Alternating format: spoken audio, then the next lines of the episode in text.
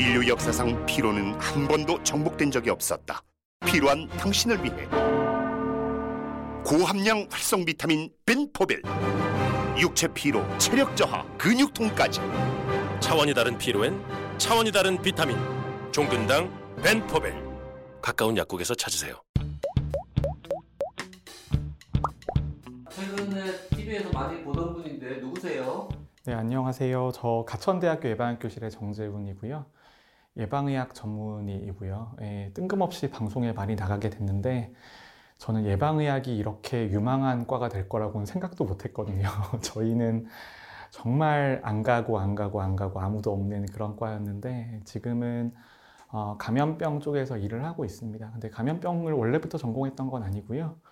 군대 갔다가 우연히 감염병 쪽에 발을 디뎠는데 아무도 일하는 사람이 없어서 예, 계속 남아 있습니다. 코로나 터진 다음에 페이스북에서 제일 먼저 열심히 활동을 시작하신 거죠? 어, 네, 그렇죠. 페이스북에서 활동을 시작을 했는데요. 근데 원래 이제 그 저희 윗세대 선생님들과 다르게 저는 대학 때부터 게임도 되게 많이 하고요. 인터넷 커뮤니티 윗세대라고 볼 수 있어요. 그래서 지금은 이제 좀 많이 이상해지긴 했는데 예전에 뭐 DC 인사이드, 뭐 그다음에 무슨 뭐 아햏햏 뭐 이런 이런 이런 세대가 있잖아요. 전 그때부터 인터넷을 하던 세대라서 인터넷 커뮤니티에 되게 우호적이고 되게 굉장히 거기서 이제 사람들이랑 이야기 나누는 것도 좋아하고 글 쓰는 것도 좋아하고 그러다가 제가 인터넷에서 하는 커뮤니티가 이제 오랫동안 남아 있는 커뮤니티가 있는데 그 커뮤니티가 게임 커뮤니티예요. 게임 커뮤니티인데 그 게임 커뮤니티에 이제 친한 사람들이 이제 코로나나 이런 감염병 위기가 있으면 너무 불안해하니까 거기에 대해서 익명으로 글을 되게 오래 썼어요. 익명으로 글을 이제 의사이긴 한데 이제 소속이나 이런 것도 안 밝히고 글을 한 2, 3년 정도 썼었죠. 2, 3년 정도 썼었는데 그러다가 이제 독감 백신 접종 후 사망 논란이 생기면서 원래 저는 페이스북을 아예 안, 하, 안 했거든요. 그런데 독감 백신 접종 후 사망 논란이 사실은 공중보건에 있어서 너무 큰 이야기라서 그때 제가 이제 실명을 까고 올렸습니다. 페이스북에 페이스북에 올렸는데 그게 지금 이 고생의 시작이었고요. 지금 엄청 후회하고 있어요. 끝까지 그냥 익명 속에 남아 있을 걸. 근데 그러고 났더니 이제 그 글을 올렸는데 그 글을 이제 제가 페이스북에 친추가 돼 있는 분들이 몇 분 계신데 그 중에 저희 병원에 엄중식 교수님이 계셨어요. 근데 엄중식 교수님이 제 페북 글을 보더니 어, 이 글이 너무 quality가 좋다라고 해서 공유를 해 가셨는데 공유를 해 가신 분 중에 이제 보신 분이 유진홍 교수님이라고 JKMS의 감염 쪽 에디터시거든요. 감염내과신데 근데 그분이 그 글을 보시더니 어, 지금 당장 도움이 될 것 같으니까 내일까지 영어로 논문화 시켜서 오게 라고 연락이 온 거예요. 근데 제가 그 JKMS라고 대한의학회에서 나오는 학술지인데 제가 그 학술지는 되게 애정이 있어요. 우리나라를 대표하는 학술지고 그 다음에 우리나라 의사고 이제 의학을 연구하는 사람이면 그 저널이 잘 되면 우리가 잘 되는 거라는 생각이 있어서 가지고 아 그럼 도와드리겠다라고 하고 그날 밤을 새서 영어로 바꿔서 논문을 써서 드렸는데 이제 그거가 쓰면서 이제 그게 독감 백신 의문에 대답을 하는 첫 번째 논문이었던 거예요.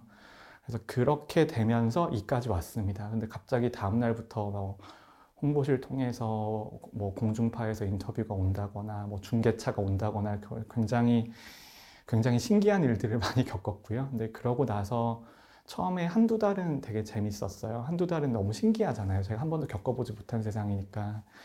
근데 그러다가 두 달쯤 지나고 나서부터 아 일이 굉장히 잘못됐구나 아, 일이 심각하게 잘못이 됐고 이제 참 돌이키기가 너무 어렵구나라는 걸 알게 됐습니다. 네.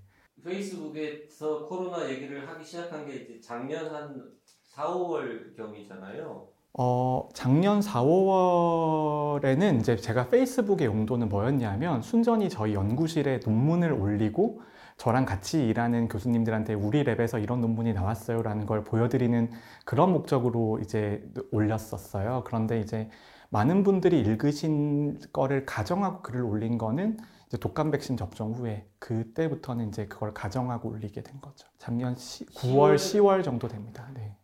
작년 10월에 패치는 몇 명이었고 지금은 5천 명 가까이 됐던데요. 작년 10월에 패친이 한 500명?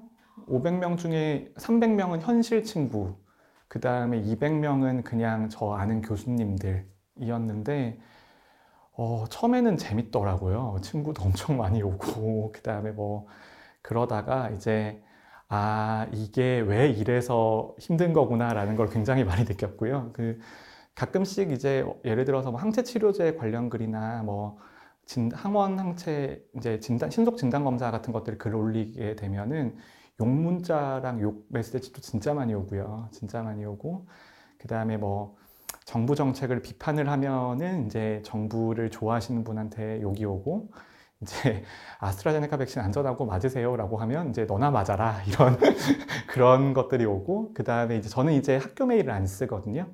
학교 메일 안 쓰는 이유가 학교 메일은 제가 들어가기가 무서울 정도로 너무 심한 게 많이 와요. 뭐 죽이겠다, 찾아가겠다, 너는 젊은 교수가 이제 어, 빌 게이츠한테 얼마를 먹은 거냐, 뭐 이런 것도 있고요.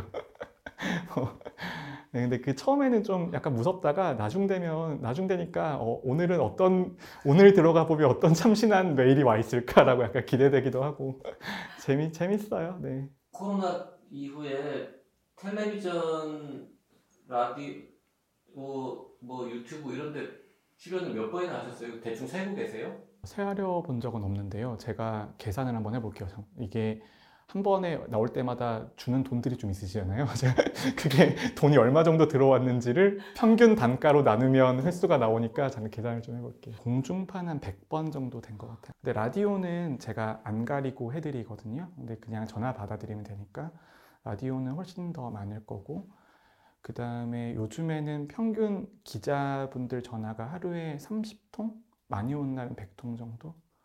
그 정도 와요. 근데 되게 힘들어요. 되게 힘들어서 제가 페북에 글을 되게 열심히 올려드리잖아요. 그 이유 중에 하나가 어, 제 입장은 여기에 다 정리가 되어 있으니까 이거 보고 기사를 쓰시면 됩니다. 라고 매일매일 이슈가 있을 때마다 정리해서 올리는데 그래도 의문이 다 해소가 안 되시나 봐요. 네. 전화가 굉장히 많이 오고요. 근데 어, 전화 오는 거는 저는 뭐 당연히 받아들이는 게 제 의무라고 생각을 하는데 가끔씩 이제 힘들 때도 많죠. 일할 때나 뭐 회의할 때 예를 들어서 어, 2시간짜리 회의 끝나고 나오면 부재중이 열 몇 개가 걸려 있는데 근데 그거를 제가 아직까지는 다시 다 전화를 해드리거든요. 해드리는데 전화하면서도 아 이게 내가 전화를 해드려야 되나? 라고 요즘에 기자들 기자분들의 패턴을 너무 잘 알게 됐어요. 아, 아 오전 마감 시간, 오후 마감 시간, 그 다음에 일요일 일요일 저녁이 되면 항상 밀린 일을 하셔서 기, 기사를 올리시는구나. 그 다음에 인사는 언제 하시고 어디로 가시고 뭐 그런 것들을 굉장히 잘 알게 됐습니다. 뭐 생방송이나 TV 계속 나가게 되면서 새롭게 뭔가 아 이런 알게 된 거라든지 재미난 점은 어떤가요? 어, 재밌는 점은 제가 예전부터 TV를 보면서 종편이나 이런 걸 보면 변호사나 의사분들이 되게 자주 나오시잖아요. 근데 저분들이 저렇게 매일 나오시는데 생활이 유지가 될까? 라는 그런 고, 걱정을 되게 많이 했어요. 아, 저분은 그렇게 아침에 잠깐 나오셔서 돌아가셔서 진료를 보시는 건가? 아니면 사건 수임을 하시는 건가? 라고 생각을 했는데 제가 이제 방송을 좀 돌아다녀 보니까 아 방송만 돌아다니셔도 충분히 생활 유지가 되시는구나 라는 거를 그걸 좀 알게 됐고요 그게 첫 번째로 알게 된 거고요 그 다음에 두 번째는 어, 한 번 나가서 좀 잘하고 나면 다음에 계속 연락이 오더라고요 근데 중간에 갔다가 좀 피곤하고 좀 준비 덜 하고 가면은 한 번 갔던 팀이 연락이 안 오고 그래서 아직까지는 대부분 한 번 뉴스 타임이나 이런 거가 나가게 되면 이제 그 주는 계속 다음 주에 계속 예약이 잡혀요. 예약이 잡히는데 근데 저도 이제 학교에 랩도 있고 제자도 있고 연구 과제도 있고 그러니까 일주일 내도록 방송을 할 수는 없거든요. 그래서 가급적이면은 목요일 아니면 수요일 이틀 내다 몰아두고요. 방송은 그날만 다 몰아두고 아니면 아침 일찍 하는 거 아니면 저녁 늦게 하는 거는 저희가 해드릴 수 있는데 저도 논문 써야 되거든요. 저도 승진해야 되고 저도 연구 용역비 받아놓은 것도 엄청 많고 성과도 내야 되고 지금 저희 직원이 12명인데 직원들 논문도 다 챙겨줘야 되죠. 이제 직장도 이제 잘 갈 수 있게 도와줘야 되죠. 그래서 엄청 뭐가 많아요. 이렇게 외부 TV 출연 같은 거 하는 거는 인상고과 승진하는데 반영이 안 되나 봐요? 아, 네, 전혀 없습니다. 전혀 없고요. 대신 이제 가끔씩 병원에서 뭐 뭐 고맙다, 뭐 수고하고 있다 그 정도의 인사는 받는데요. 그거 말고는 뭐 특별한 게 없습니다. 왜냐하면 이제 그 이거는 저희 전공과 관련된 이야기인데 예방의학과 의사는 병원 입장에서는 매출이 나는 존재는 아닌 거잖아요. 병원과 학교 입장에서. 그래서 다른 교수님들 계시면 그 교수님들은 연간 뭐 몇십억의 가치를 창출을 해내는 건데 어떻게 보면 기초교수라는 거는 의사긴 하지만 그런 병원에 직접적인 수입을 가져다 주는 존재는 아니거든요. 그래서 이제 아무래도 좀 그런 면이 있죠. 근데 그래서 좀 더 자유롭게 다닐 수도 있는 거고요. 네. 그 병원에서 그 학교에 병원의 이름을 좀 어, 널리 알렸다고 고마워하는 거 말고 뭐 이렇게 불만이거나 욕하는 목소리는 없습니까? 어, 아직까지는 다행히 없고요. 왜냐하면 이제 제가 이런 말하면 너무 이제 깔때기를 꽂는 것 같긴 한데 제가 논문을 그래도 우리 병원에서 제일 많이 쓰는 사람이거든요. 그래서 제가 학술적인 실적도 계속 나오고 있기 때문에 아직까지는 없는 것 같아요. 근데 이런 식으로 점점 더 바쁘게 살면 저희 직원들이 욕을 하죠. 그, 그 인터넷에서 보면 김박사넷이라고 있잖아요. 혹시 아시는지 모르겠는데 김박사넷이라고 이제 대학원생들이 교수들을 익명 평가하는 사이트가 있어요. 근데 그 사이트 들어가면은 뭐 유명한 교수는 만나기가 어렵다. 학생 지도력이 1점이다. 뭐 인품이 2점이다. 뭐 이런 식으로 나오거든요. 근데 그게 좀 무섭죠. 네, 밖에 돌아다니면 이제 저희 직원들을 많이 못 챙기니까요. 예. 코로나 때문에 집안은 완전 쑥대밭이 됐다는 소문이 있던데. 저희 집 같은 경우에는 저희 저희 이제 아내는 감염병 지원단에서 일을 하거든요. PhD 과 PhD 일을 하는데 이제 행정 업무를 인천광역시에 총괄을 하는 거예요. 근데 저도 이제 정부 일이랑 지자체 일도 도와주고 제 연구도 있다 하다 보니까 보통 이제 문제가 어, 사회적 거리두기 단계가 증가가 되면 저희도 일이 늘어나거든요. 근데 그렇게 되면 육아 관련된 시설들은 문을 닫게 되잖아요. 결국은 저희 일은 많아지는 시점에 보육이나 교육 관련된 시설들은 문을 닫으니까 우리 애는 누가 봐준가? 우리 도대체 우리 애는 누가 봐줘야 되나 라는 그런 고민이 있고요. 예. 아이들한테 좀 미안하죠. 예. 지금 엄마 아빠가 필요한 시기일 텐데. 코로나 전사 부부신데 아이는 몇이에요? 몇 살이고? 어, 쌍둥이 아들이고요. 지금 6살인데 한창 뛰어놀 때고요. 근데 지금 가면은 애들이 코로나 놀이 되게 많이 해요. 그래서 엄마 아빠 뭐 하는 사람인지 물어보면 코로나랑 싸우는 사람이라고 하거든요. 그래서 뭐 그때는 갑자기 뭉클 하다가 이제 하는 짓을 보면 코로나랑 싸우는데 키보드를 쳐요. 코로나랑 싸우는 놀이를 하는데 이제 뭐 방역복 입고 뭐 뿌리고 뭐 그다음 환자 실려고 이런 게 아니고 나는 코로나랑 싸우고 있어라고 하면서 이제 집에 있는 키보드를 막 치는 거예요. 근데 저 사실 그게 정답이죠. 뭐 저희는 키보드로 싸우고 있으니까. 그 유명한 키보드 워리어시. 네, 키보드 워리어죠. 그 코로나 관련해가지고 TV에 제일 많이 나오는 이제 대표 선수 4인방이 있습니다. 이재갑, 엄중식, 최원석 그 네 명 중에서 정재훈이 제일 잘하는 건 뭡니까? 네 분이랑 저랑은 스콥이 달라요. 세 분은 세 분은 감염내과시잖아요.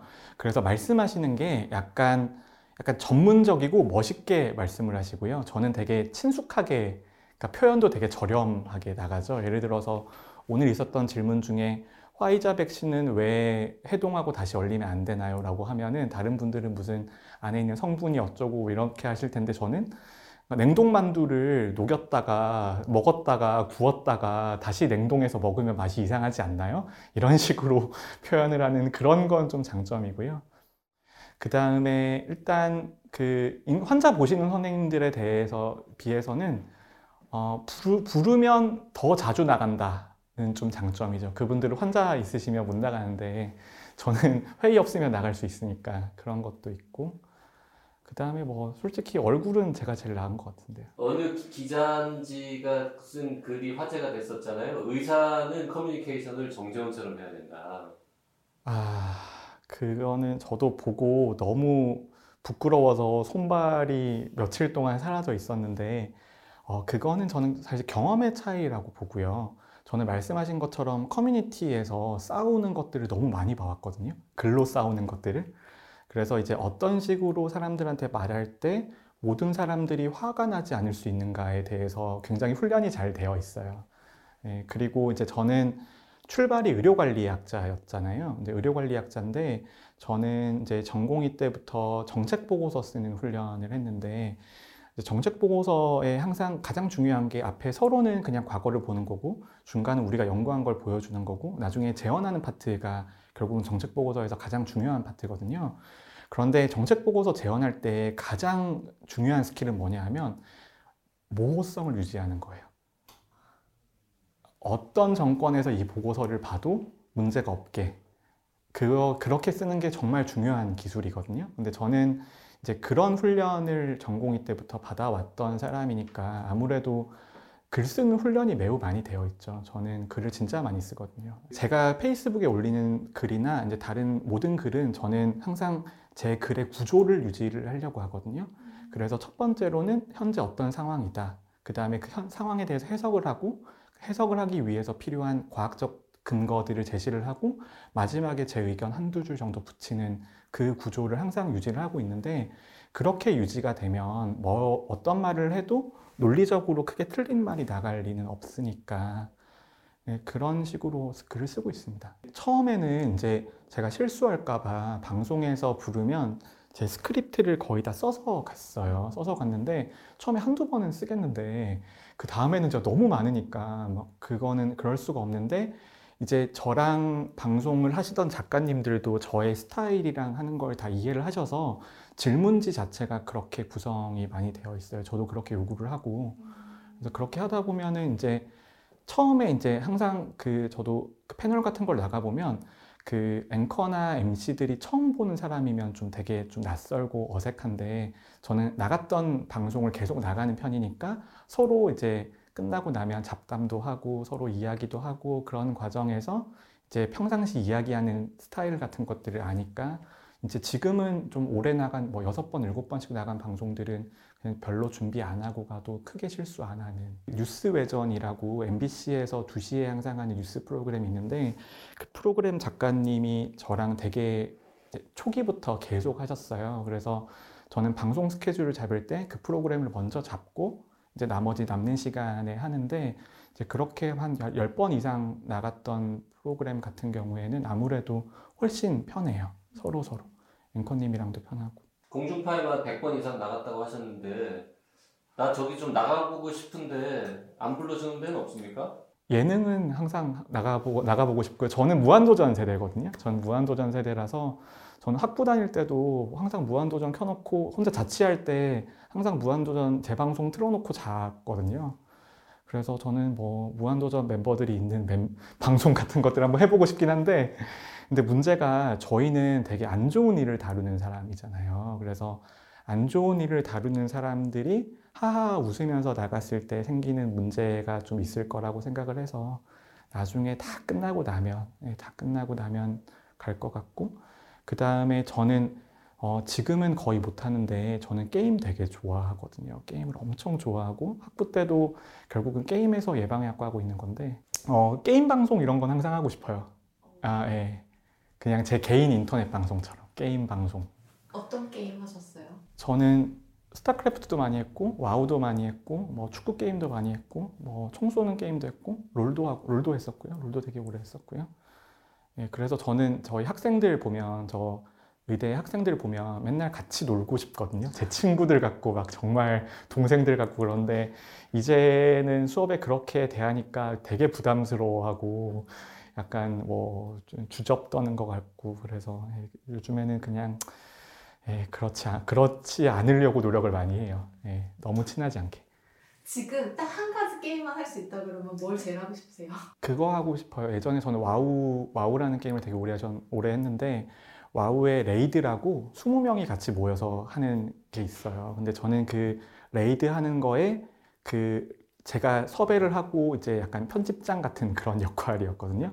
그래서 그 친구들이랑 한 2, 3년을 거의 매일 그 대륙을 뛰어다녔던 거죠.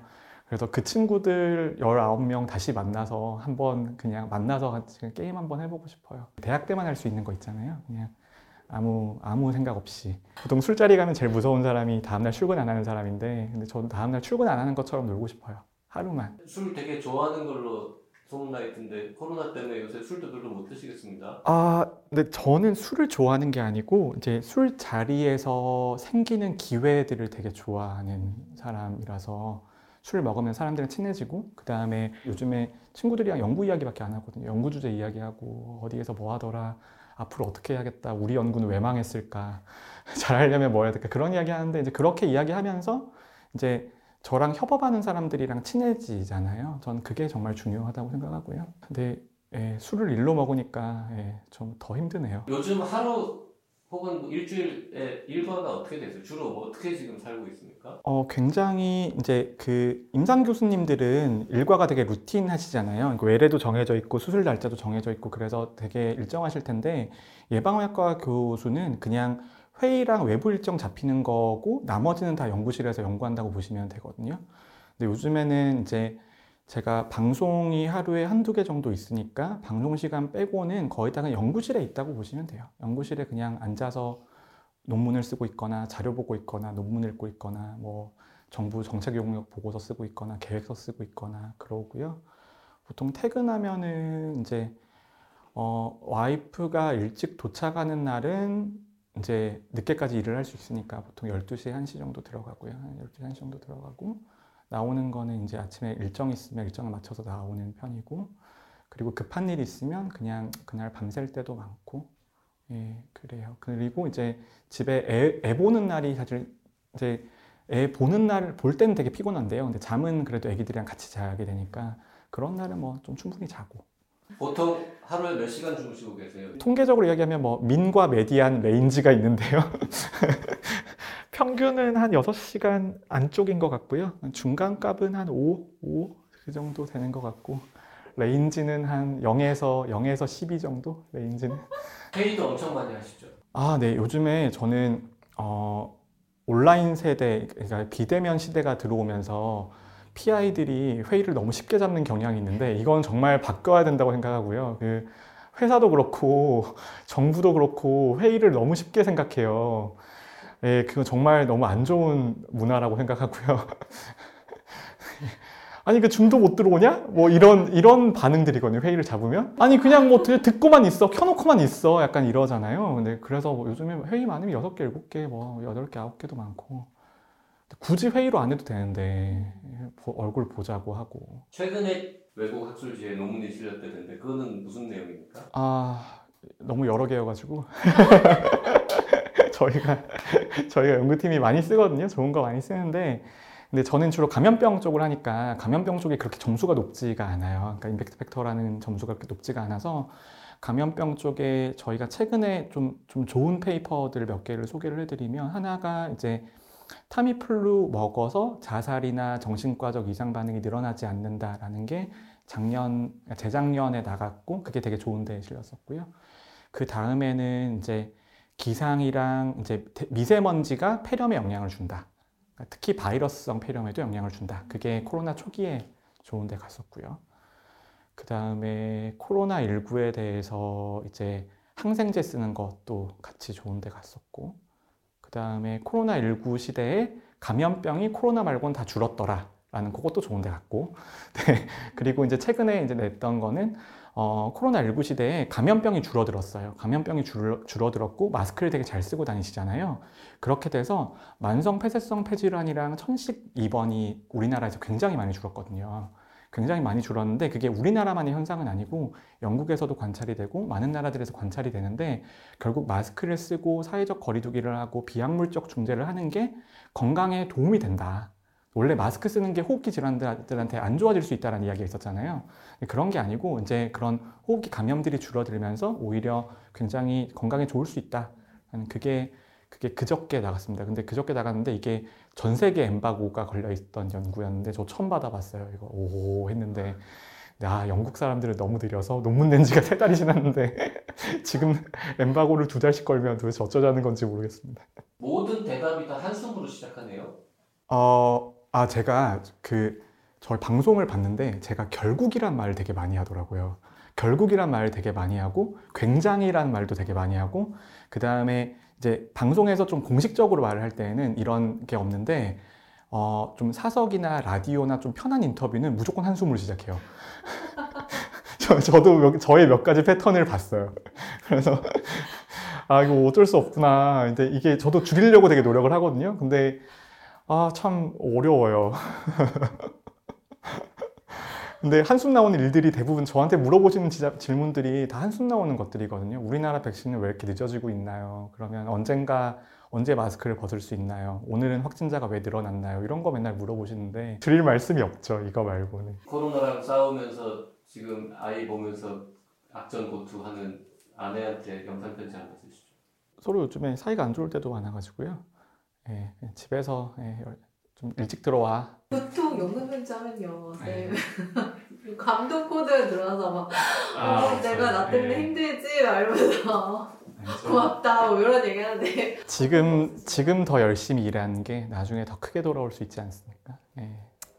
일할 수 있을 때 더 열심히 일해야죠. 그 앞으로 뭔가 인생에서 계획하고 있는 일은 어떤 게 있습니까? 장래 뭐 정말 좋은 논문 한번 써보고 싶어요. 정말, 예, 정말 좋은 논문. 지금 지금 제가 쓰는 논문들은 대부분 어떻게 보면 어, 의학 연구 쪽에서의 저널리즘에 가까운 논문이거든요. 이렇게 변했다, 이렇게 됐네. 그러니까 그래서 이게 누구든지 노력이나 성의가 있고 열심히 일하면 빨리 쓸 수 있는 논문들이에요. 근데 그런 논문 말고 어, 정말 나만 할 수 있고 내가 채- 제일 먼저 발견하고 그리고 많은 사람들한테 영향을 줄 수 있는 그런 논문 한번 써보고 싶습니다. 네. Hello, 안녕하세요. I'm visual, 비주얼 아티스트 벤 와니체입니다. 통증은 사라지고 예술은 남습니다. 두통, 치통, 생리통엔 한국인의 두통약 개보린 삼진제약 정 교수님은 백신 맞았어요? 네, 맞습니다. 무슨 무슨 자격으로 맞은 거죠? 저는 역학조사관이잖아요. 네, 저는 역학조사관이고 의대 교수잖아요. 저 조사도 엄청 많이 해요, 아직도. 아직도 집에, 지금도 지금 그 조사서 몇 개 쌓여 있습니다. 가서 조사해야 돼요. 아스트라제네카 백신 맞으셨겠네요. 네, 아스트라제네카 맞았습니다. 부작용은 안 겪었습니까? 어, 한 이틀 되게 아팠고요. 이틀 되게 아팠고 제가 근데 저 감기 같은 거 저도 좀 자주 걸리는데요. 저 한 번도 타이레놀이 효과가 있다라고 느낀 적이 한 번도 없었거든요. 살면서 뭐야 먹어도 왜 이렇게 아파라고 몇십 년 동안 그렇게 믿고 살았는데 오 이번엔 먹으니까 안 아파요. 아 그리고 내 몸에서의 반감기가 어느 정도인지 정확하게 느껴지더라고요. 딱 시간 딱 되니까 딱 아프고요. 딱 먹을 때 되니까 딱 아프고 아 정확하더라고요. 아 그래서 아 이게 거짓말이 아니었구나. 아세트 아미노펜의 효과가 확실히 있는 거구나라는 걸 알게 됐습니다. 근데 이틀 동안 좀 많이 아팠어요. 그 페이스북 댓글이나 이메일로 숱한 욕하는 사람들한테 한마디 하시죠. 어, 저는 뭐 욕하는 거 전혀 문제 없고요. 전혀 문제 없고 대신 이제 저는 욕하시는 거나 이런 공격적인 댓글에 대해서 제가 잘 답변해 드리면 그 댓글을 보는 사람들한테 또 도움이 될 거라고 생각하거든요. 그래서 저는 게임하면서 하도 욕을 많이 먹어서요. 예, 그 정도 욕은 사실 끄떡도 없고요. 예, 끄떡도 없고 요즘에 저 그 리그 오브 레전드 롤이라는 게임 많이 하는데 거기도 그 장난 아니거든요. 욕 장난 아니거든요. 그걸 꿋꿋이 10년 이겨온 사람이기 때문에 웬만한 욕은 뭐 전혀 문제 없습니다. 게임의 순기능인가? 아, 못 참고 터지는 사람들도 있죠. 안 해도 되는 일인데 그렇게 욕먹어 가면서 맨날 시간 내서 페이스북에 글 올리고 계속 기자들하고 전화 받아주고 커뮤니케이션 하는 이유는 뭡니까? 세상이 좀 더 좋아졌으면 좋겠어요. 저는 진짜 이렇게 말하면 사람들이 뭐야, 뭐 이상한 소리 하고 있어서 그러는데, 아, 전, 저는 예방의학 하는 이유는 딱 하나입니다. 그냥 세상에 도움이 되기 위해서 하는 거예요. 세상에 도움이 되기 위해서 하는 거고, 제가 이제 전 레지던트 때는 전 진짜 약간, 약간 너무 불성실한 사람이었거든요. 근데 저는 예방의학 레지던트나 수련하는 과정에서 내가 이 일을 왜 해야 되는지를 전혀 몰랐어요. 그러니까 그냥, 어, 그냥 뭐, 그때 좀 흘러 흘러 예방의학 왔고 그 다음에 뭐 공부하고 했는데 어, 저는 군대 가서 군의관 있으면서 정말 저는 제 인생의 굉장한 터닝 포인트였거든요. 근데 거기서 이제 감염병으로 죽는 병사들도 보고 그 다음에 현장에 열악한 것들도 보고 그리고 제가 군의관에서 군의관이지만 그 중앙정책부서에서 일을 하면서 내가 조금만 더 열심히 일을 하면 실제로 개선되는 것도 눈으로 볼 수도 있고요. 그래서 군의관 하면서 일의 보람 아니면 뭐 사명 그런 것들을 많이 느끼게 됐고요.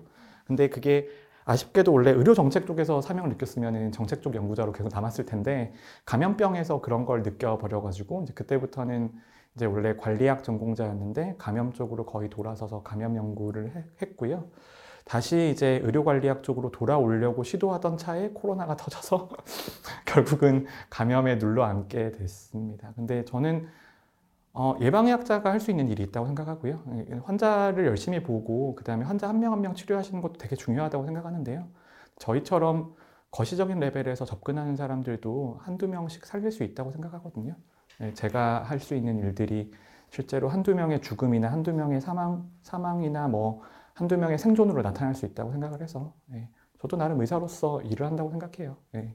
정은경 청장님이나 뭐 되게 높은 분들도 회의 때 많이 보잖아요. 네네. 그 우리가 잘 모르는 정은경 질병관리청장님의 참모습 이런 거 혹시 아는 거 있습니까? 어, 참모습을 알기에는 너무 높으신 분이어서요. 제가 그까지는 잘 모르고요. 아, 저 되게 주니어예요. 네.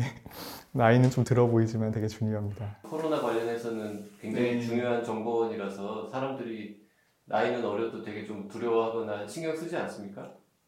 아, 전혀 그런 건 없는 것 같고요. 그리고 이게, 어, 제가 요즘에 제 신기한 경험들을 많이, 항상 학교에만 있고 그러다가 이제 언론 노출도 많아지니까 정치권에서 연락 오는 경우들도 있고요. 그 다음에 뭐, 그 언론사에는 당연히 연락 많이 오고, 이제 여기저기서 연락이 많이 오는데요. 어, 이제 저의 가치가 결국은 그쪽에선 이용 가치인 거잖아요. 근데 저는 저의 가치, 전문가로서의 가치는 정치적으로 중립을 지키고 그 다음에 저의 의견을 그냥 사심 없이 말하는 거에서 나의 가치가 생긴다고 생각을 하고요.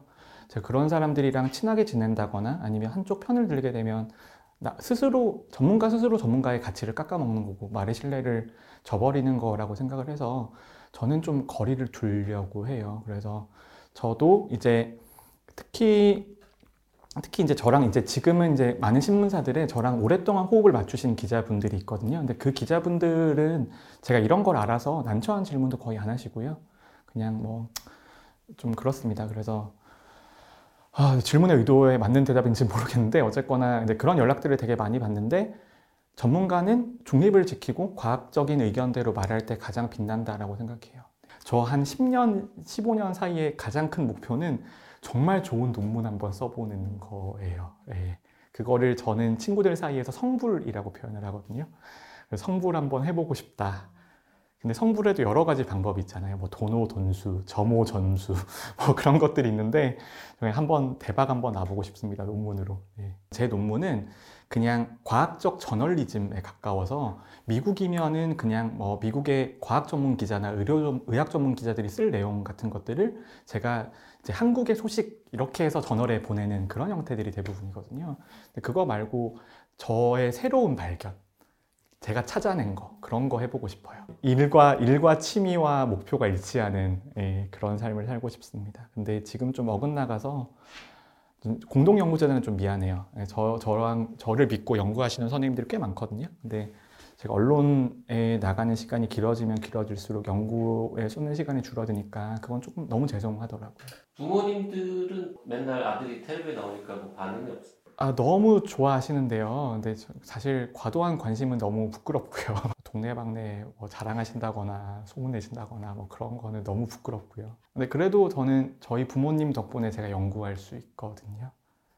예, 저희 부모님께서 이제 저희 아버지가 성공하신 개원이셔가지고 그러니까 제가 예방의학 선택할 때에도 이제 지원하고 응원해 주셨고 그 다음에 이제 제가 경제적으로 많이 흔들릴 수도 있는 저희 직업은 의사 중에서는 경제적 안정성이 가장 떨어지는 직군이거든요. 예방의학자가 힘들죠. 예방의학자가 굉장히 힘들고요. 근데 가장 힘들 때가 절대적으로 빈곤하거나 이제 빈곤하다는 말도 너무 과한 표현일 수 있는데 절대적인 것보다는 상대적인 게 되게 크잖아요. 근데 제 동기들이 이제 막 이제 개원하고 페이닥하고 그렇게 하는데 비교를 해보면 항상 이제 제가 그 예전에 무슨 그 스케일이 있잖아요. 스케일에 대표적으로 있는데 제 월급이 스케일화 돼 있어요. 나는 1 정재훈을 받는다. 어, 나는 2 정재훈을 받는다. 그게 그게 화폐 단위처럼 되어 있거든요. 이 경제적인 문제가 해결이 안 되면 앞으로 저희 분야에서 더 이상 MD는 보기 어려울 거라고 생각하거든요. 근데 차이가 점점 더 심해지고 있어요. 심해지고 있는 게 의대 안에서도 임상 교수냐 아니냐에 따라서 월급 차이가 점점 커지고 있고요. 그 다음에 이제 요즘에 대형 병원들도 심지어 인센티브 제들을 많이 도입을 하잖아요. 근데 그렇게 되면은 이제 과별로도 격차가 임상과 안에서도 나지만 기초랑 격차는 더 나게 되거든요. 그러면 제가 후배들한테 우리 과를 와라 라고 말할 수는 없어요. 포기해야 될 게 너무 많거든요. 그 본인이 정책 전공인데 좀 예방의학 같은 거 하는 사람들이 돈 좀 더 벌 수 있도록 좀 제도를 바꾸는 노력을 하면 어때요? 그런 노력들이 있는데요. 이제 그런 노력이 있어서 몇 가지 제도들이 시행이 됐는데 오히려 그쪽으로 인력이 누출이 돼요. 인력이 유출이 돼요. 그러니까 그렇게 새롭게 만들어 놓은 물길로 원래 들어왔던 사람들이 글로 빠지는 거예요. 근데 그 길로 빠지고 원래 이 일을 하는 사람들은 왜냐하면 저도 이제 그걸 이해를 하는 게 정책이나 이제 연구 쪽은 MD, PhD 이런 구분이 없잖아요. 그리고 다른 과 교수님들이고 MD가 아니신 분들도 저랑 월급이 똑같은 거잖아요. 근데 저는 절대적으로 보면 그분이랑 월급은 같은 거예요. 근데 상대적으로 제 동기들에 비해서 적은 거잖아요. 그러니까 그런 문제를 제도적으로 해결하기는 굉장히 어렵다고 보고요. 그리고 이제 예방의학 같은 것들은 외국에서는 이미 이제 의사들보다는 그냥 보건학이나 예방의학을 따로 전공한 사람들의 학문이 되어가고 있거든요. 그거를 보면 제가 정말 마지막 세대이자 마지막으로 낚인 사람이 아닐까 그런 생각을 많이 합니다. 제가 예방의학을 하게 된, 그러니까 예방의학 중에 이제 예방의학이 남아서 이제 교직을 하고 감염병을 하게 된 이야기인데 우리가 아직도 군대에는 감염병으로 죽는 사람들이 굉장히 많아요. 굉장히 많고 제가 군의관 하던 시절이 2014년부터 2017년까지였는데 그때 감염병으로 죽은 병사들을 다 합치면 10명쯤 될 겁니다. 10명쯤 되는데 그거를 우리가 다 막아줄 수 있어요. 백신이 있으면. 백신이 있고 그 다음에 그 장병들에 대해서 충분히 돈을 투자를 하면 할 수 있습니다. 그런데 이때까지 안 해왔어요. 안 해왔는데 그 이유는 굉장히 간단합니다. 그냥 돌아가신 장병에 대해서 보상금을 지불하는 게 모든 사람들에 대해서 비싼 돈을 들여서 백신을 개발하거나 아니면 어떤 방역 대책을 수립하는 것보다 싸기 때문이거든요. 저는 그렇게 생각을 해요. 그리고 이제 병사 같은 경우에는 20대 젊은 남자니까 어떻게 보면 사회 경제적으로 제일 취약한 사람들이거든요. 근데 제가 14년, 15년에 이제 역학조사를 되게 많이 다녔는데 역학조사를 다니면서 21세기에 이런 건물이 있어? 이런 폐가가 있어? 거기서 40명씩 잡니다. 2년 동안, 2년 동안 자요. 거기 있으면서 아픈 것도, 아픈 사람들도 많고, 그 다음에 아플 때 아프다고 말 못하는 사람들도 많았고, 그리고 이제 제가 역학조사 하면서 실제로 죽은 병사들이 있었는데, 어, 근데 그 병사가 이제 신증후군 출혈열이라고 해서 한타 바이러스에 걸려서 죽은 병사였는데, 어, 우리나라에서 한타 바이러스 백신이 있어요. 전장명을 맞춰줘도 됩니다. 그렇게 비싸지도 않아요. 그런데 그 시절에는 돈이 든다고 접종량을 줄이고 있던 시점이었어요. 그래서 죽은 병사는 접종을 못 받았습니다. 못 받은 병사예요. 생기는 지역이었는데. 그래서 그거를 보고 아, 내가 조금만 더 열심히 해서 어디 기재부 가서 한 50억, 60억만 더 끌어오면 막을 수 있겠구나. 라는데, 근데 거기서 이제 비용 편익 분석이라는 걸 하는데 굉장히 웃긴 게 20대 젊은 장병은 죽으면 비용으로 따지면 한 25억쯤 되거든요. 근데 한 명 막자고 50억을 써? 이런 약간 타짜 같은 대사들이 나와요. 가면은. 그런 것들은 어떻게 보면은 너무나 슬픈 이야기고, 예, 그렇게는 정책 집행을 하면 안 된다고 생각하거든요.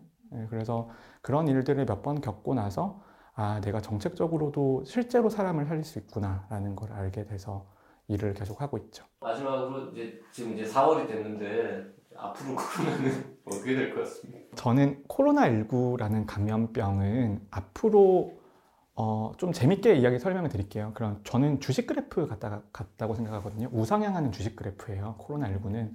본질적으로 가만히 놔두면 올라갈 수밖에 없습니다. 근데 우리가 여러 가지 사회적 대책이나 방역을 수행을 하면서 가까스로 억제를 하고 있는 거거든요. 조금이라도 풀리면 언제든지 늘어날 수 있고요. 그 다음에 우리나라는 2020년은 되게 잘 막았어요. 그걸로 아무도 부정하는 사람은 없을 겁니다. 그런데 잘 막았기 때문에 21년이 더 어려운 거예요.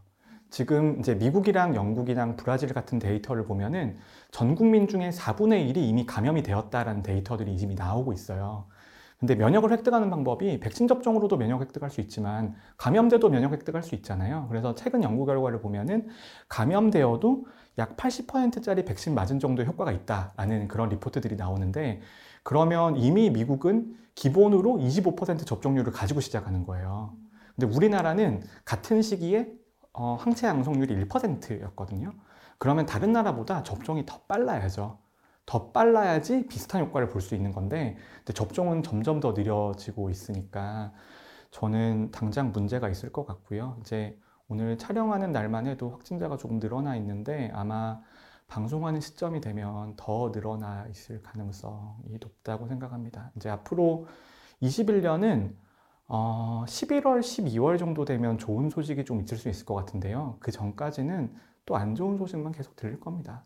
국민들한테 바라는 거는 개인 위생 열심히 해주셔, 해주시면 된다. 뭐 그 정도밖에 드릴 말씀이 없고요. 그리고 어, 제가 요즘에 20년에 처음 방송 나갔을 때에는 어, 정부 당국자나 다른 교수님들과 똑같은 이야기 했어요. 지금 2주가 위기다. 지금이 가장 조심해야 될 시기다. 조금만 더 버텨주세요. 라고 했는데 제가 올해 들어와서 생각을 해보니까 너무 죄송한 표현이고요. 결국은 2주에 안 끝나는데 2주에 끝난다고 거짓말 한 거잖아요.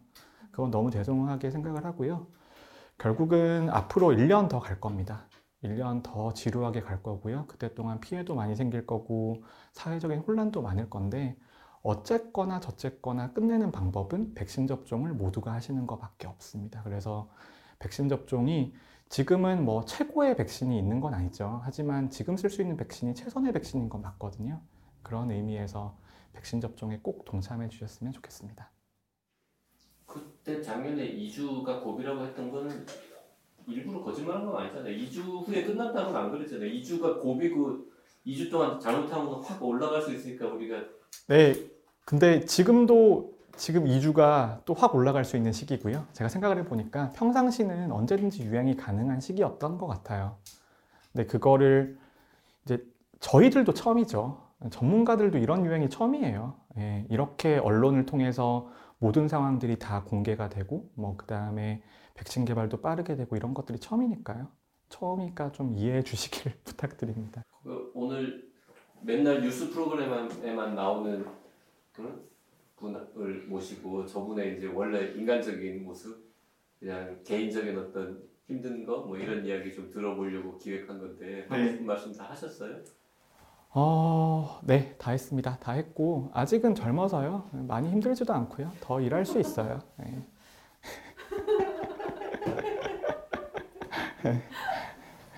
이제 가서 일해야죠. 네, 또. 그 가장 힘든 건 뭡니까 이런 질문 하려고 했는데 별로 안 힘들다가 다르군요. 요즘에 매일매일이 너무 힘들고요, 사실. 저 일하기 싫어요. 놀고 싶습니다. 그냥 돈 펑펑 쓰면서 누워있고 그냥 놀고 싶습니다. 네.